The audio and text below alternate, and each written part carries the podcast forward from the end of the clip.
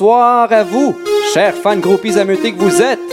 Bienvenue à ce deuxième épisode d'un podcast nommé Les Chevaliers de la Première Ronde.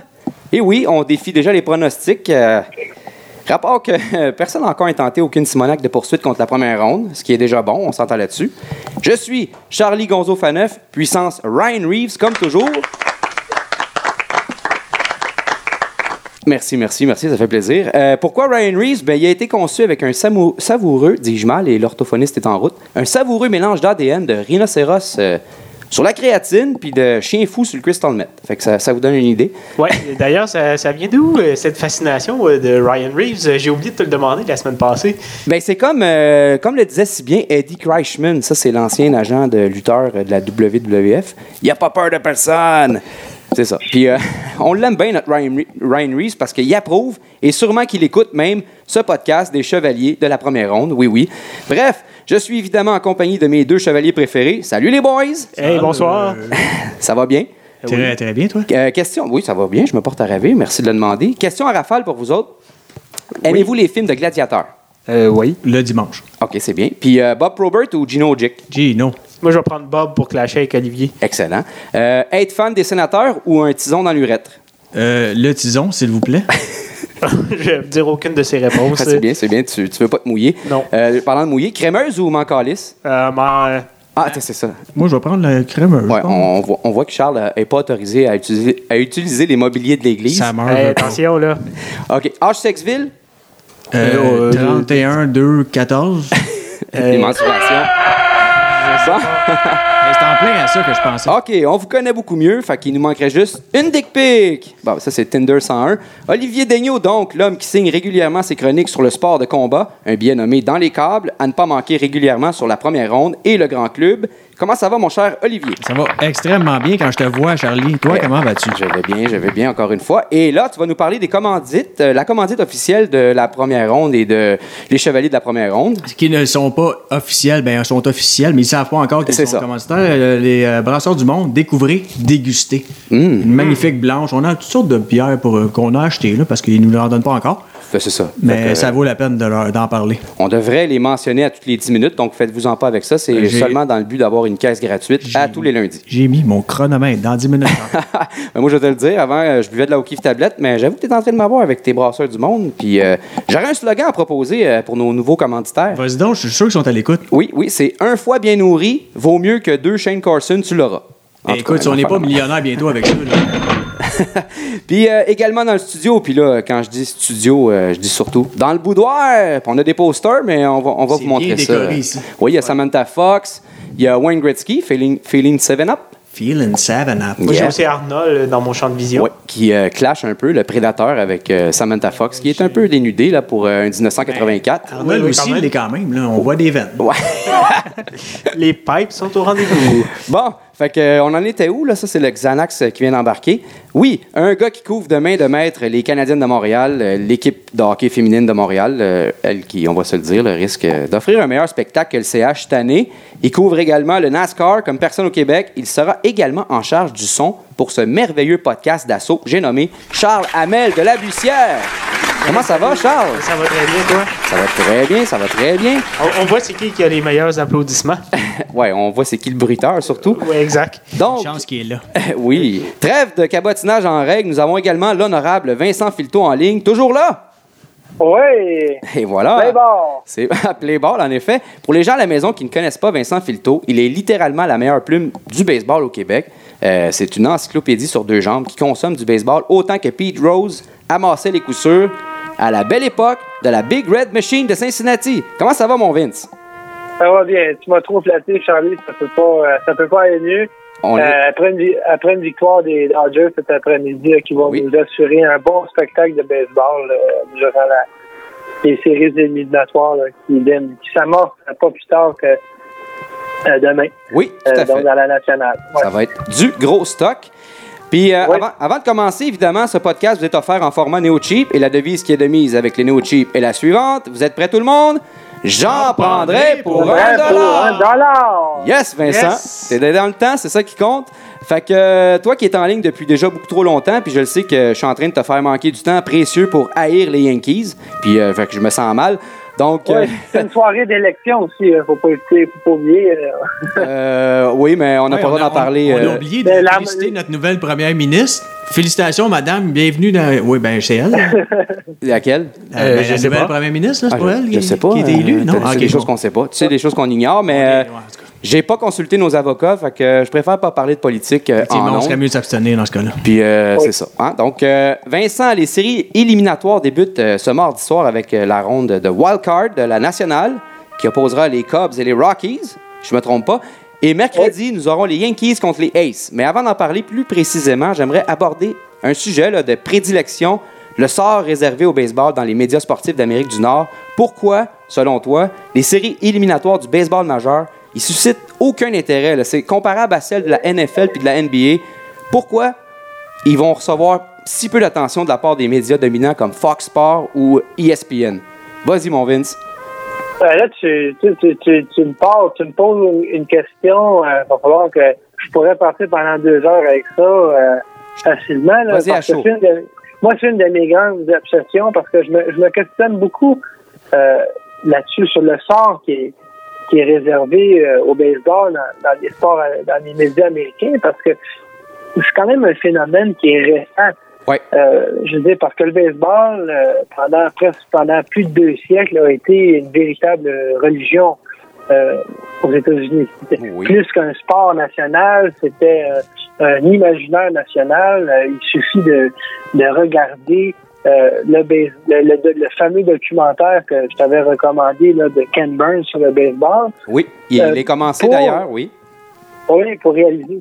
Ou euh, non seulement, je Ken Burns, lui, interroge plein de témoins de cette époque-là, que ce soit des grands journalistes euh, sportifs de, baseball comme Roger Angel, Robert euh, Creamer, euh, ou même des joueurs, tout ça. Et on se rend compte que c'est un sport qui, qui a transcendé les athlètes, les, les amateurs de sport. On interroge les politiciens, je me rappelle plus de son nom, là, le, très beau passage dans le documentaire où c'est le gouverneur du New Jersey il raconte que le baseball, lui, a été capable euh, de, fabriquer une communauté américaine, une, co- une communauté où, où le, le- le bien du groupe, de la communauté passait avant celui des individus. Puis, bon, il donne plein de noms comme, bon, il y a, il y a, une- il y a le, il y a le bunt, le, le, l'amorti-sacrifice, le, le ballon sacrifice, où il y a la question sacrifice qui est là. tu sais, qui- Ouais.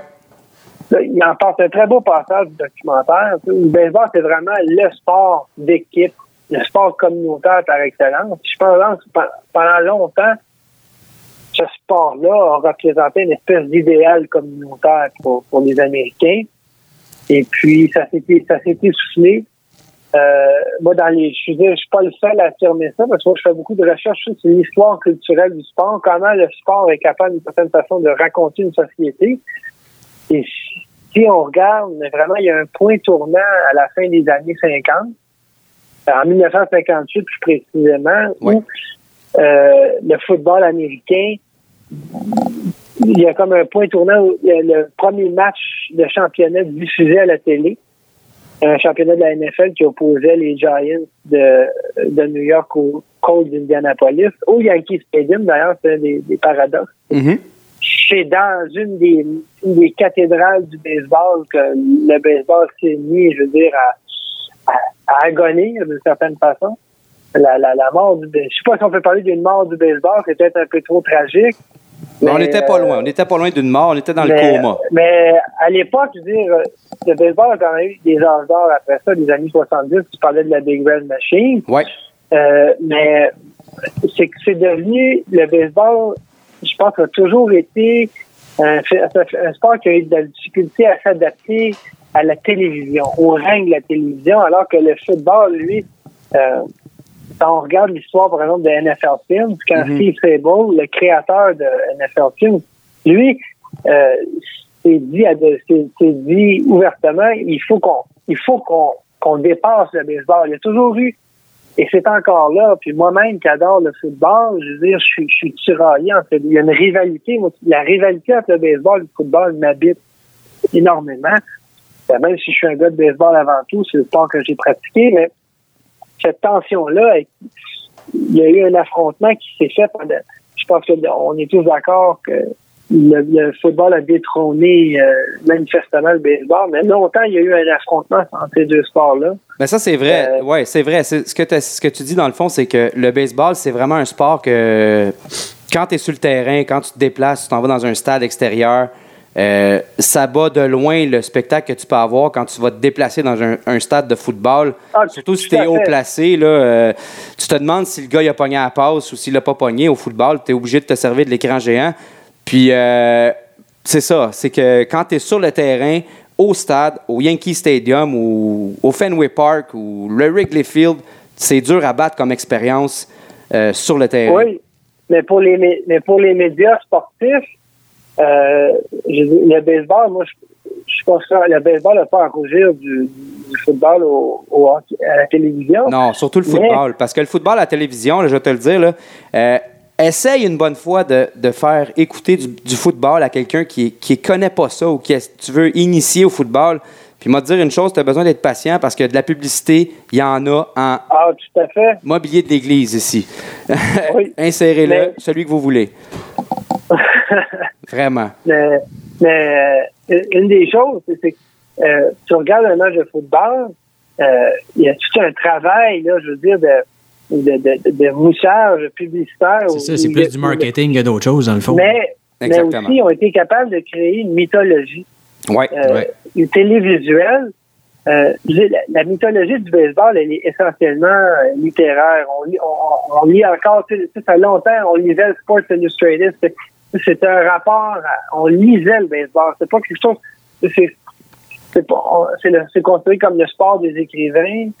Euh, c'est- c'est un sport pour les initiés. C'est beaucoup plus difficile, je pense, euh, de s'initier au baseball qu'au football, de l'apprécier à sa juste valeur, ne serait-ce que par sa riche histoire, un sport de 200 ans. Euh, c'est de plus en plus, c'est tellement un héritage lourd à porter pour les médias, c'est-à-dire, euh, moi je pense que ça a été plus facile de créer une mythologie plus moderne euh, avec la NFL, c'est un sport plus spectaculaire. Euh, le baseball, d'abord, c'est le seul sport qui fonctionne sur une temporalité naturelle. C'est pas une temporalité artificielle qui est circonscrite par un, par un compteur, tout ça. Donc, je pense aussi, autant le baseball, je veux pas l'accuser de rien, mais est un peu autant écoutable aussi euh, du désaveu dont il est victime en raison de sa nature profonde. Un- mais. moi, je, Vincent. Ouais, mais Vincent, qu'est-ce que tu penses d'écouter le CH genre à TVA? Non, non, je suis tout à fait d'accord. Tu sais, on s'entend. Surtout un match pré-saison, hein, c'est tellement excitant euh, comparé à Oui, des ben, matchs de baseball. qui vont, ouais. TVA perd beaucoup d'argent. Je veux dire, Il n'y a pas. euh, euh, normalement, quand tu as les droits de télévision du Canadien de Montréal, euh, bon, c'est sûr que les performances lamentables du Canadien n'aident pas non plus. Non. Mais je pense que aussi il y, a, il y a une mise sous silence et une fabrication. Moi, je dis toujours que le, le désintérêt du baseball aux États-Unis est fabriqué par des médias. Et voilà. Et Je veux voilà. dire, moi, je regarde souvent Fox Sports, par exemple. Ouais. euh, t'as une curiosité morbide. Euh, et puis, je regarde Skip Bailiff qui va parler de baseball euh, uniquement pour quand il est question des scandales de Barry Bonds, de- des scandales de stéroïdes, ou se demander quand est-ce que Pete Rose euh, va être admis au temple de la renommée. Donc, on parle du baseball uniquement quand euh, il est capable de créer du scandale. Et On en parle pour les mauvaises raisons, dans le fond. Exactement. C'est c'est ça. Euh, donc, moi, au- à chaque match des étoiles, il y a une émission spéciale. On demande bon, qu'est-ce qu'on devrait. Le sujet, c'est qu'est-ce qu'on pour que devraient faire euh, les, les responsables du baseball majeur pour rendre leur sport plus intéressant? Ouais, à la Alors télévision. que- Ouais, à la télévision. Euh, oui, ou, ou en général, je pense qu'il y a comme une espèce de, de- de procès euh, subtil qui est fait du, du- du baseball dans ces médias-là où euh, ils veulent jamais, d'une certaine façon, surtout des anciens, il y a beaucoup d'anciens joueurs de la NFL d'ailleurs dans ces réseaux-là.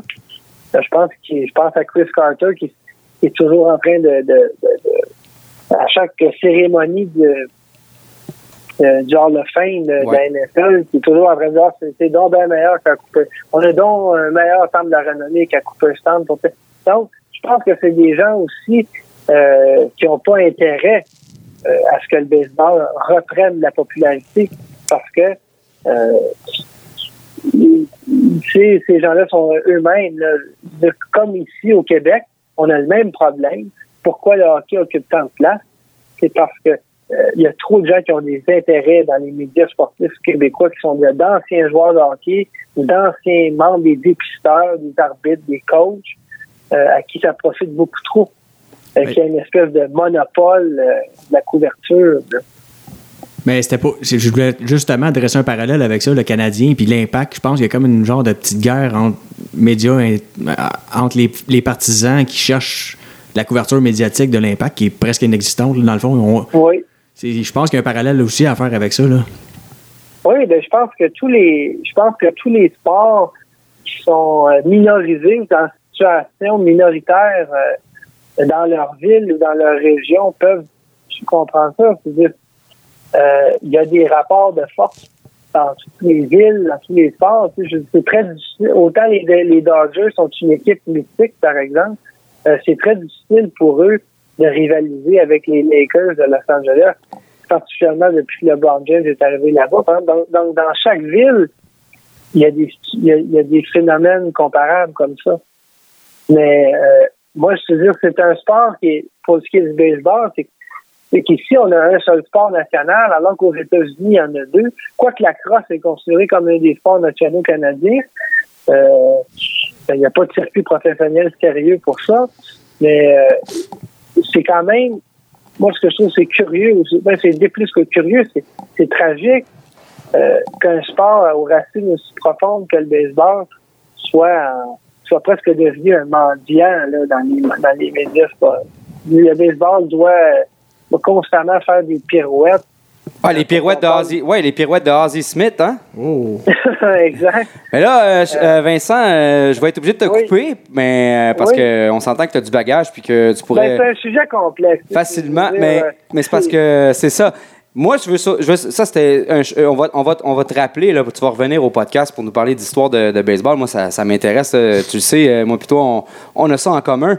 Puis là, il, faut, il faut tomber dans le vif, vif du sujet parce que là, euh, je veux savoir, c'est qui tes favoris pour aller jusqu'au bout, euh, les playoffs, évidemment. Je parle de séries éliminatoires de baseball. Tant dans la nationale que l'américaine, euh, penses-tu que les Red Sox détiennent le nécessaire pour remporter les grands honneurs, d'après toi? Quelle est ta réponse? Oui. Là, je vais- moi, je vais m'improviser en analyse de baseball parce que là, moi, je suis plus, un- comme tu le sais, je suis plus un romantique que du baseball. Moi, je raconte des histoires. Euh, je suis pas du côté des analystes. Je vais essayer de, de, de, de, de- disons, de me prêter à l'exercice. Euh, moi, je pense que je pense que les Red Sox ont ce qu'il faut euh, à l'attaque, ça c'est certain, pour aller jusqu'en série mondiale et même tout remplir. OK. Euh, euh, il suffit de. Je veux dire, il n'y a pas beaucoup d'alignements en série où tout le monde peut frapper comme ça. À part, Ouais. euh, à part peut-être ce- celui des, euh, celui des Astros. Y a des choses, justement, où- qui sont, à mon avis, mes favoris. qui sont mes favoris, moi aussi, pour remporter. Mon cœur est, comme tu dis, mon cœur est avec les Red Sox, ma tête avec les Astros. Exactement. Euh, Ouais. Je partage tout à fait ta, ta- ta formule. Euh, mais il y a quelque chose. Bon, il y a quelque chose qui est spécial avec les Red Sox. c'est que Moi, je les ai suivis. J'ai pratiquement regardé les 162 matchs cette année. C'était une maladie pour moi, l'amour des Red Sox. Ouais. Ça s'empare de moi, puis c'est plus fort que tout. Euh, donc, mais je vais essayer de rester objectif. Euh, je dis- ils sont allés chercher un Yann Kinser, par exemple, à la date limite des transactions, où là, ils sont vraiment devenus un aliment redoutable à l'attaque, où il n'y avait plus de faiblesse, Mhm. où on, on pouvait se servir d'un Brock Holt qui est très clutch dans les Ouais, situations Ça, euh, vrai. euh, difficiles. Donc, on peut l'utiliser comme frappeur suppléant. Euh, donc, si les Red Sox sont capables de garder euh, Chris Sale, par exemple, sept manches, on Mhm. peut euh, envoyer euh, Eduardo Rodriguez qui était partant. Ouais, parce que ouais, on a un problème de relève là, chez les Red Sox Ouais, euh, de Boston. Moi, je pense que les, les Red Sox vont périr. S'ils vont périr, ça sera en raison euh, de la relève parce que euh, Dom, Don Dombrowski, le directeur Mhm. général des Red Sox, euh, les, quand, à la date limite des transactions, euh, les Red Sox avaient déjà le, le, meilleur, le meilleur rendement du baseball, mais c'en était ridicule. Bon, ils, se, ils ont perdu des plumes par après, ils se sont mis à perdre. Ils se sont fait balayer par les Rays, on s'en rappelle, au mois d'août, Mhm. un peu après la date limite des transactions. Ouais. Et moi, j'ai un peu l'impression que Dombrowski s'est assis sur sa chaise. Il était un peu trop, un peu trop confiant. Ouais, les doigts il de pied en partir. Oui, il a laissé partir un releveur, moi, que j'a- j'adorais, qui est Zach Britton, qui était chez les, Ré- les Mhm. Et qui les a l'a laissé partir chez ses amis jurés des Yankees. Ouais. Je pense que la, la pièce manquante des Red Sox, c'était d'avoir, avec, avec la, la pléthore de partants qu'ils ont, euh, de solides partants qui ont eu de la difficulté en série aussi, ça c'est une autre affaire. Mais je pense qu'il leur manquait un releveur pour pouvoir intimider sérieusement les Astros. Euh, parce que là, Voilà. euh, Mais en tout cas, faut regarde. dire que les trois Ouais. partants, juste un là-dessus Ouais. pour les Red Sox, les trois partants des Red Sox, qui sont Chris Sale, euh, David Price et Rick Porcello, n'ont jamais remporté un match en séries éliminatoires. Et voilà. Puis, euh, ouais, surtout Price, mais euh.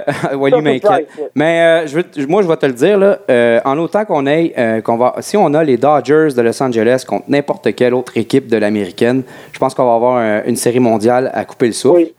Puis, Je pense que les Dodgers ont une lague- on l'a vu aujourd'hui parce Ouais. d'abord, c'est la seule équipe qui a cinq. Les Dodgers, c'est la, seule- cinq, la seule équipe euh, qui ont cinq releveurs avec une moyenne de en, en des- inférieure à, de points mérités inférieur à trois. mhm, Ils ont Pedro Baez, ouais, Josh Field, Dylan Sorrow, mhm, Kenley Jensen qui a eu un peu de difficulté de cet après-midi, là.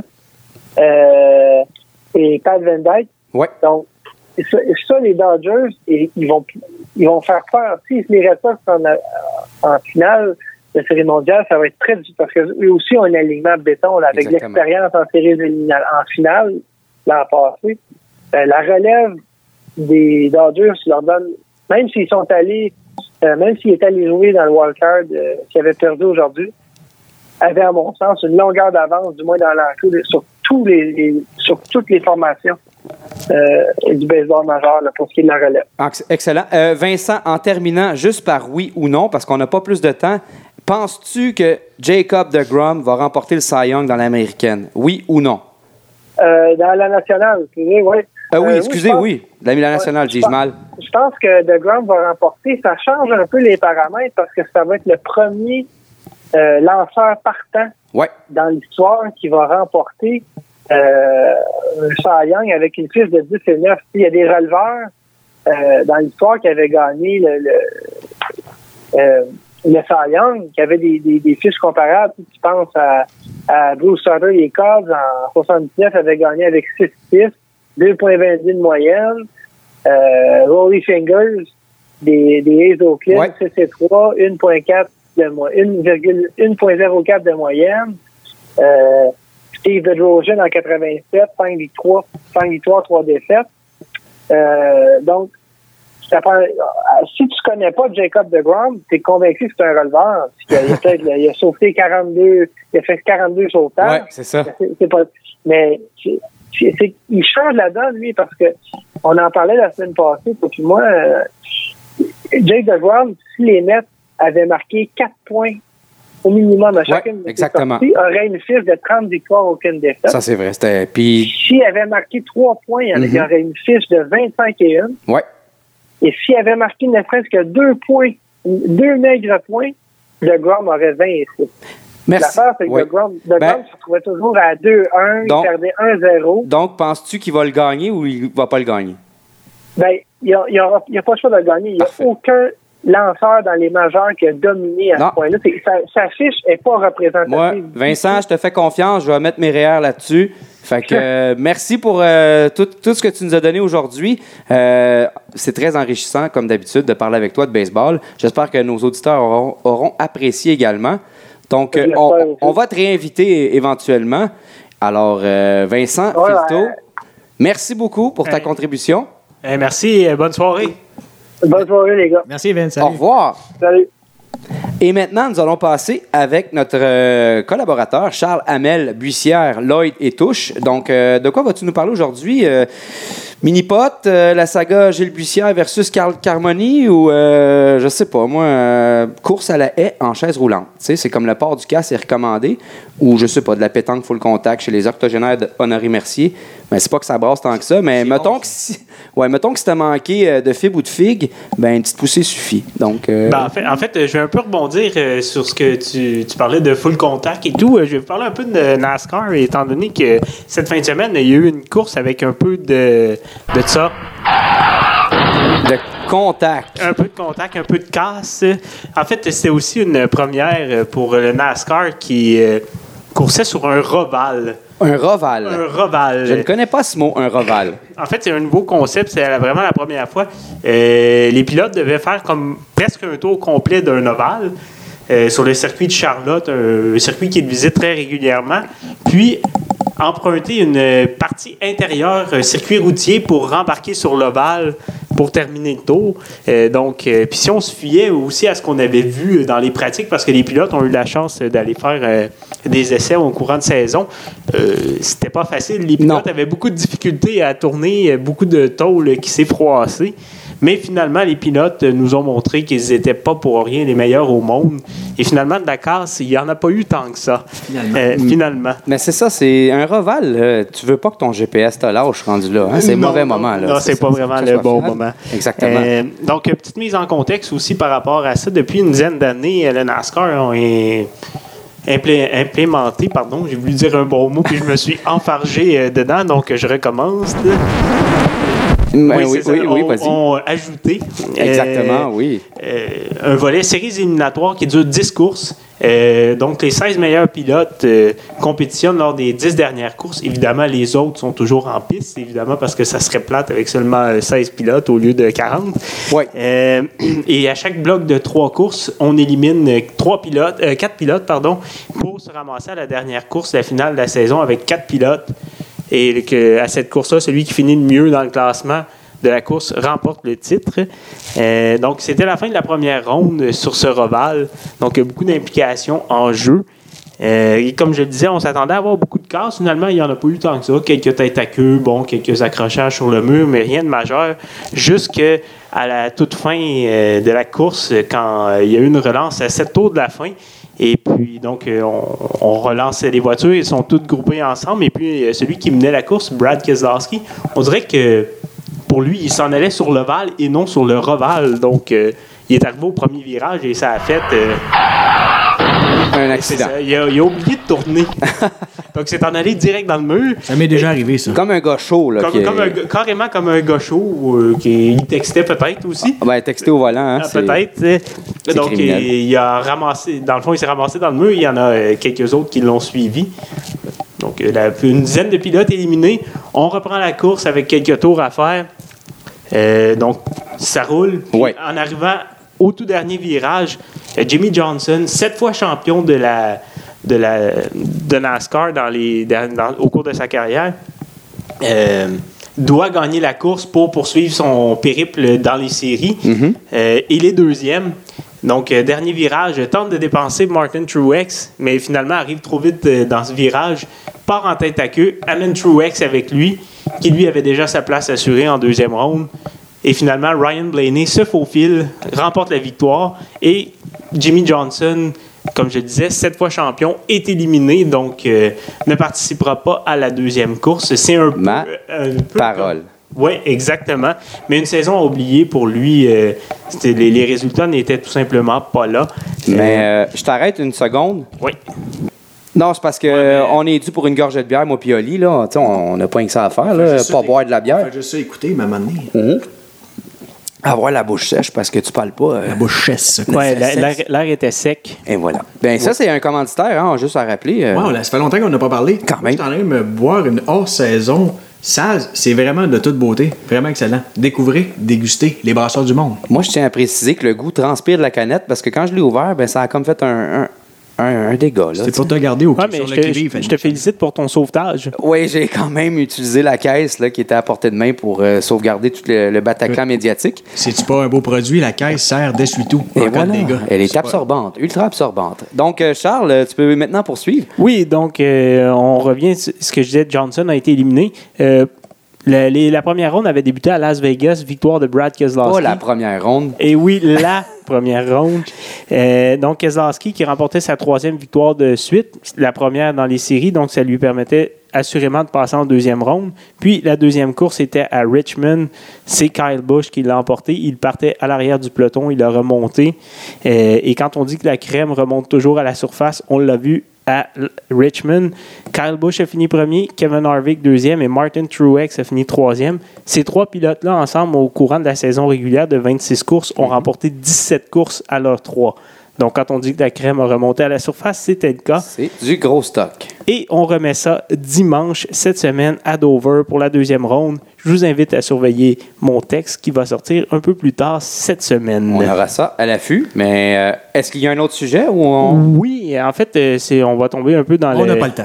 Ah, malheureusement. Et parlant de crème qui remonte, là, je, je- je veux juste vous dire que un bon truc, si jamais votre boss vous tombe ses nerfs, là, tu gardes 3-4 cafés Tim Hortons là, pendant une couple de jours, puis tu t'en fais un hein, à la fin. Des restants, là. Oui, les restants, puis Ouais, dans le ouais. micro-ondes pendant une minute 50, puis tu y apportes un bon café. Ça fait remousser le lait. C'est Oui, merveilleux. C'est excellent. Il va adorer. Donc, euh, Excellent. En fait, oui, j'ai une petite euh, brève nouvelle, mais en fait, euh, d'importance, euh, une euh, personne qui a annoncé sa retraite un peu plus tôt cette semaine, euh, je dirais même une, re- une personne qu'on pourrait dire qui est très importante dans l'histoire du hockey au Canada. Une légende. Une légende, oui, une vraiment une légende. Euh, donc, euh, Caroline Ouellette, qui est la, la joueuse de hockey, qui a décidé d'annoncer sa retraite euh, de, de la compétition, mais en fait, elle ne quitte pas vraiment le hockey. Elle va demeurer entraîneur adjointe euh, avec l'Université Concordia. Elle est aussi euh, entraîneur technique euh, avec euh, les Canadiennes. Elle va aussi être membre du personnel euh, d'entraîneur de l'équipe canadienne euh, nationale. National, ouais. Et euh, va aussi, ça c'est super intéressant, ça fait quelques années qu'elle fait ça. Elle est aussi entraîneur d'une équipe Pee-Wee.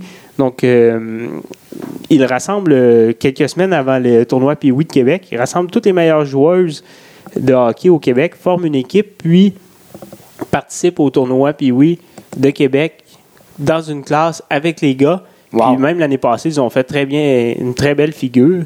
Donc, euh, ça, c'est un des projets qui lui tient à cœur. Caroline Ouellette, en fait, c'est quoi? Je vais vous donner quelques statistiques. Ouais, je les divise en deux blocs. Au euh, niveau, are you feeling 7-up? euh, Comme oui, Wayne Gretzky. Oui, mettons, comme Wayne En Gretzky. 84. C'est-tu là? Cross the door? Bon, j'ai pas mal tout fait mes quotes de Wayne Gretzky. tu peux y aller maintenant. Donc, c'est ça. Au niveau international, euh, Caroline Ouellette, c'est quatre médailles d'or aux Olympiques. Donc, en 2002, 2006, 2010 et 2014. En 2014, elle était d'ailleurs la capitaine. Euh, c'est 234 points, euh, toutes compétitions confondues. C'est aussi six médailles d'or et cinq médailles d'argent au championnat du monde. Donc, c'est extraordinaire Que ça. que ça. Euh, dans la Ligue canadienne de hockey féminin, elle était membre des quatre euh, équipes qui ont, des Canadiennes qui ont remporté la Coupe Clarkson. Mhm. Elle a la meilleure pointeuse dans l'histoire de la Ligue, 315 points en carrière. Elle est deuxième pour les buts euh, derrière sa coéquipière Noémie Marin, qui a aussi annoncé sa retraite il y a deux semaines. Et elle a été aussi nommée deux fois la MVP, donc joueuse de l'année de la Ligue. Et pour terminer, je vous inviterai aussi, si vous avez, ben, je vous donne dirais une dizaine de minutes quand- parce que c'est quand même assez long. Elle a publié une lettre sur, Ben, le, moi, normalement, ces, ces lectures-là, je fais ça sur le bol. sur le bol. Oui, c'est une Non, belle mais- lecture. oui, quand même, Mais Mais tu peux le faire en deux, trois parties. Là. 10 minutes, oui, c'est ça. Mais t'es pas obligé de tout faire ça Ouais, d'une ouais. shot. Là. Mais sur le bol au travail, ça, ça, ça s'étire. Faut tout Oui. dire, ça, effectivement. Oui, oui, non, euh, effectivement. ouais, voilà. Donc, euh, je vous invite à aller lire la lettre qu'elle a publiée. Euh, elle écrit à sa fille qui est née l'hiver dernier. Ouais, elle, elle était enceinte l'hiver dernier. Elle a donné naissance à une fille et elle explique un peu comment ça a changé sa vie et aussi comment elle était heureuse d'annoncer à ses coéquipières que quand elles ont gagné la Coupe Clarkson en 2019, ils l'avaient faite avec trop de joueuses sur la glace parce qu'elle était déjà enceinte à ce moment. Oh. En 2019, tu dis? En 2017. OK, d'accord. OK, c'est ça. Oh. J'ai-tu dit 2019? Ouais, mais je- c'est peut-être moi qui ai mal entendu. Ben, je m'excuse Ah. euh, pour le quiproquo. Donc, euh, T'aurais pu lire dans l'avenir, euh, Charles, ça se peut? Ça aurait pu. C'était deuxième. 2017. Oui. Et, ouais, et aussi, l'autre fait d'armes, c'est d'avoir été de retour au jeu après seulement 53 jours, euh, après avoir donné naissance à sa fille, 53 jours. Écoute, je suis retourné travailler le lendemain. Moi, c'est pas si grave que ça. Là. Ouais, fait, ouais, vu de même. Ben, donc, c'est ça. Donc, une grande qui tire sa révérence, euh, Caroline Ouellette, qui a pris sa retraite. Félicitations, Madame Ouellette. Oui, félicitations. Est-ce qu'on a un, un applaudissement, un shout-out ou? Et voilà. C'est bien mérité. Et c'est maintenant le moment de parler boxe avec notre expert en On a- sport de on a combat. plus le temps. On a plus le On temps, a plus le temps, on n'a plus le temps, mais non, Olivier Daigneault, euh, mes questions pour toi avant que tu commences, parce que euh, moi, j'ai des questions pour toi. Si tu avais le choix entre affronter George Foreman à l'âge actuel et shooter au Prozac pour Lyon, évidemment, Steven Seagal, mais les mains attachées, ou Ronda Rousey, mais tu as le droit d'utiliser ton troisième bras. Hein, une joke de bisounours, hein, on était dû. Qui tu prendrais? Écoute, me coller sur Ronda, je sais pas combien je paierais pour ça. Ouais, bon choix, bon choix, bon choix. Quoi que me coller sur euh, George aussi. Ben oui, George qui s'y enlève son partiel, là. Puis il pourrait peut-être me fournir un grill. euh, Ouais, c'est ça, j'allais dire, t'as collé entre deux grilles. ça Ça pourrait. serait excellent. Ça serait Avec chaud. un peu de Pam, j'a- j'apprécierais probablement. Ah oui, oui, Laisse-moi c'est aller chaud. regarder mes notes, Charlie. Ouais, vas-y gars donc. de Vedon, je t'ai parlé aujourd'hui? Oui. Écoute, il y a eu une grosse nouvelle dans le monde de la boxe, mais c'est un, tu sais, c'est un peu faire un lien aussi parce que c'est bizarre que, que, que, voyons, Vincent euh, en a parlé un petit peu plus tôt. Ça, ça revient joindre un peu ce qui, ce qui est, le, ce qui est le, le contexte. C'est HBO qui a annoncé euh, son, son. Comment dirais-je, son retrait du. Oui, le retrait. télé- télédiffusion de C'est la comme un coït interrompu. C'est un peu ça qui est arrivé. Ils ont, ils ont tiré la plug. Ils ont tiré la plug en bon québécois, Ah effectivement. oui, je me retire.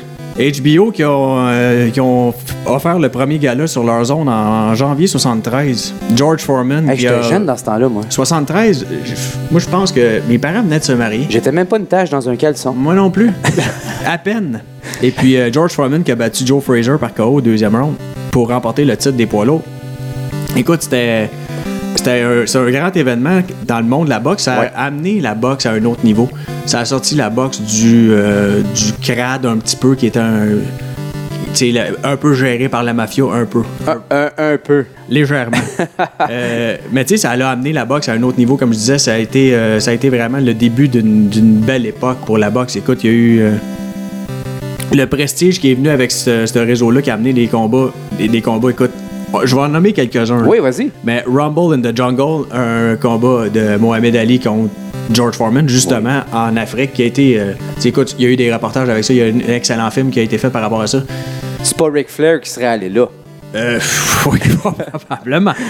Euh, Il y a eu euh, aussi Trilai Manila, encore une fois. Ouais. Mohamed Ali, encore une fois. Joe Frazier, c'est- on parle de la belle époque des poids lourds de, de- de- de la fin des années 70 là, qui était. euh, ben, il y a eu, écoute, Marvelous Marvin Haglin, Julio César Chavez, écoute, des, des, des Mike Tyson Ouais. sur HBO, Manny Pacquiao, Floyd Mayweather, Oscar de la Hoya, name it, là. On, parle de, on peut dire ça, là, name it. Là. Il n'y avait pas eu Arturo Gatti aussi pendant un certain Fort temps? Ben oui, ben oui, non, il y a eu. Écoute, je- j'avais, il y avait une liste un petit peu trop. euh, ça, ça, ne fait- ça ne finissait plus la liste, là. J'ai, arr- j'ai arrêté après Oscar de la Hoya.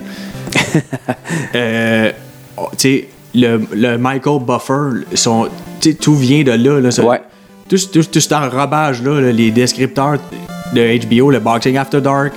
tu sais, Ça a, été, euh, euh, ça a été une époque grandiose. Ils ont décidé de tirer la plug cette semaine. C'était un petit peu euh, tristounet leur affaire. C'est, euh, oui, avec son fameux, son- sa, fameuse quote Soyez prêts à la baston. Oui, effectivement, ça s'en vient. Oui.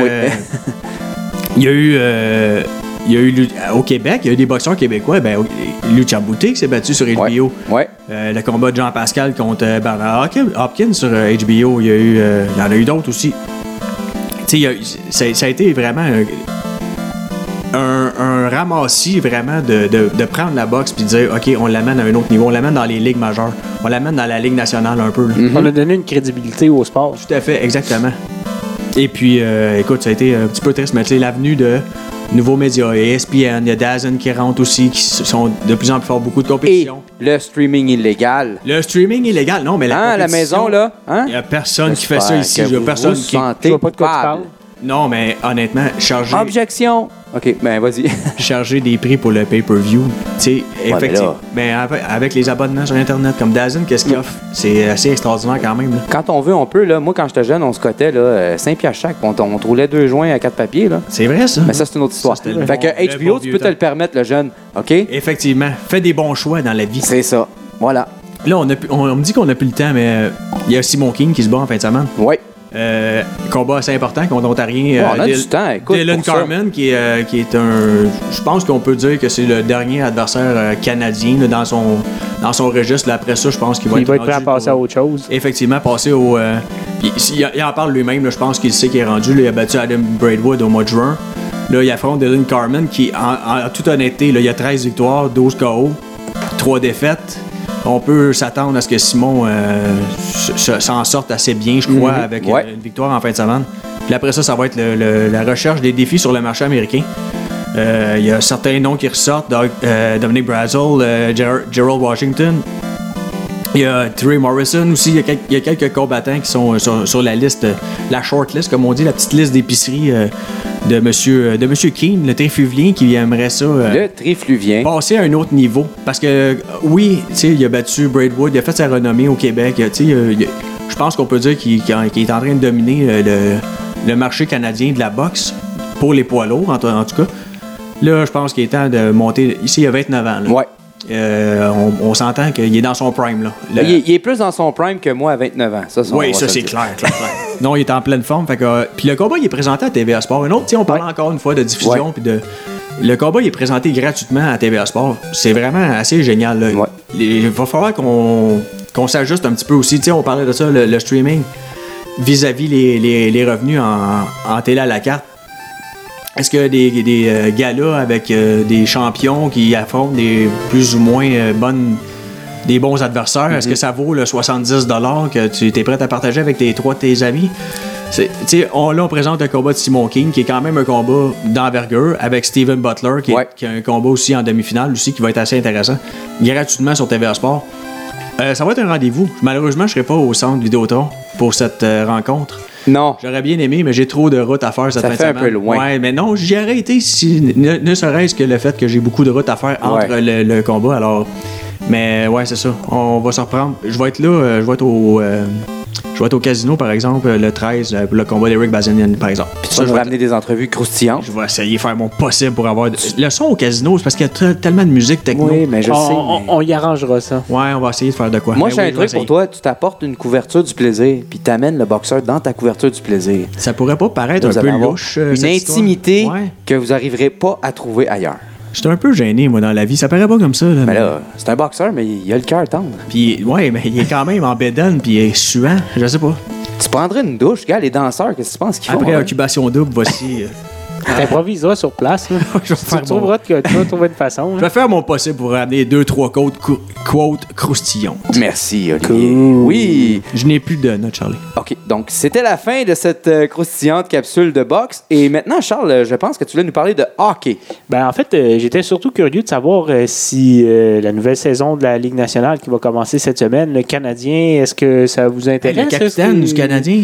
Ben, c'est euh, c'est pas euh, Chose, l'autre, là. là, euh, Shannon euh, Weber, Ouais, quelque lui. chose de même, là? Ouais, celui qui est arrivé de Nashville, mais qu'on n'a pas vu bien, bien. Oui, celui avec le genou, là, à 4 millions de dollars, là. Ouais, c'est ça. Oui. Mais donc, euh, je reviens à ma question. Euh, la nouvelle saison, la saison du Canadien, ça vous dit quelque chose? Ça vous intéresse? Hmm, pas tant. Ben, peut-être.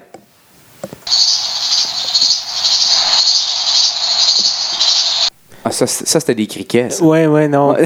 C'était. euh, C'était c'était très réussi comme effet. Oui, oui. Honnêtement, j'ai regardé un petit peu, mais c'est sûr qu'avec tout ce qui se passe, c'est plus ou moins intéressant pour le moment. Mais il faudrait quand même en parler. Il y a plusieurs choses à dire. Alors, on vous promet un spécial hockey la semaine prochaine, chers auditeurs. Alors, euh, Je vais laisser ma place. On va arrêter de parler de Ne nous On va parler des pas. vraies des affaires. alors maintenant, Charles, tu vas nous placer, tu vas nous envoyer dans le buffet le thème de la fin, qui est nécessairement et forcément Benny Hill. Donc, merci d'encourager ce podcast en partageant massivement. Allez également liker la page de la première ronde sur le champ pour de la nouvelle fraîche 24 heures sur 24, including et tout, un code d'éthique qui n'est pas à négliger. On rappelle les commanditaires, mon cher Olivier. C'est les brasseurs du monde. Découvrez, dégustez. Oui, et euh, faites attention lorsqu'il est temps d'ouvrir la, la dite canette parce que ça transpire de la canette. Et Charles, un bruit pour la fin? Hasta la vista, baby. Et voilà. Merci tout le monde. Merci. Hey, à la semaine prochaine. Au revoir.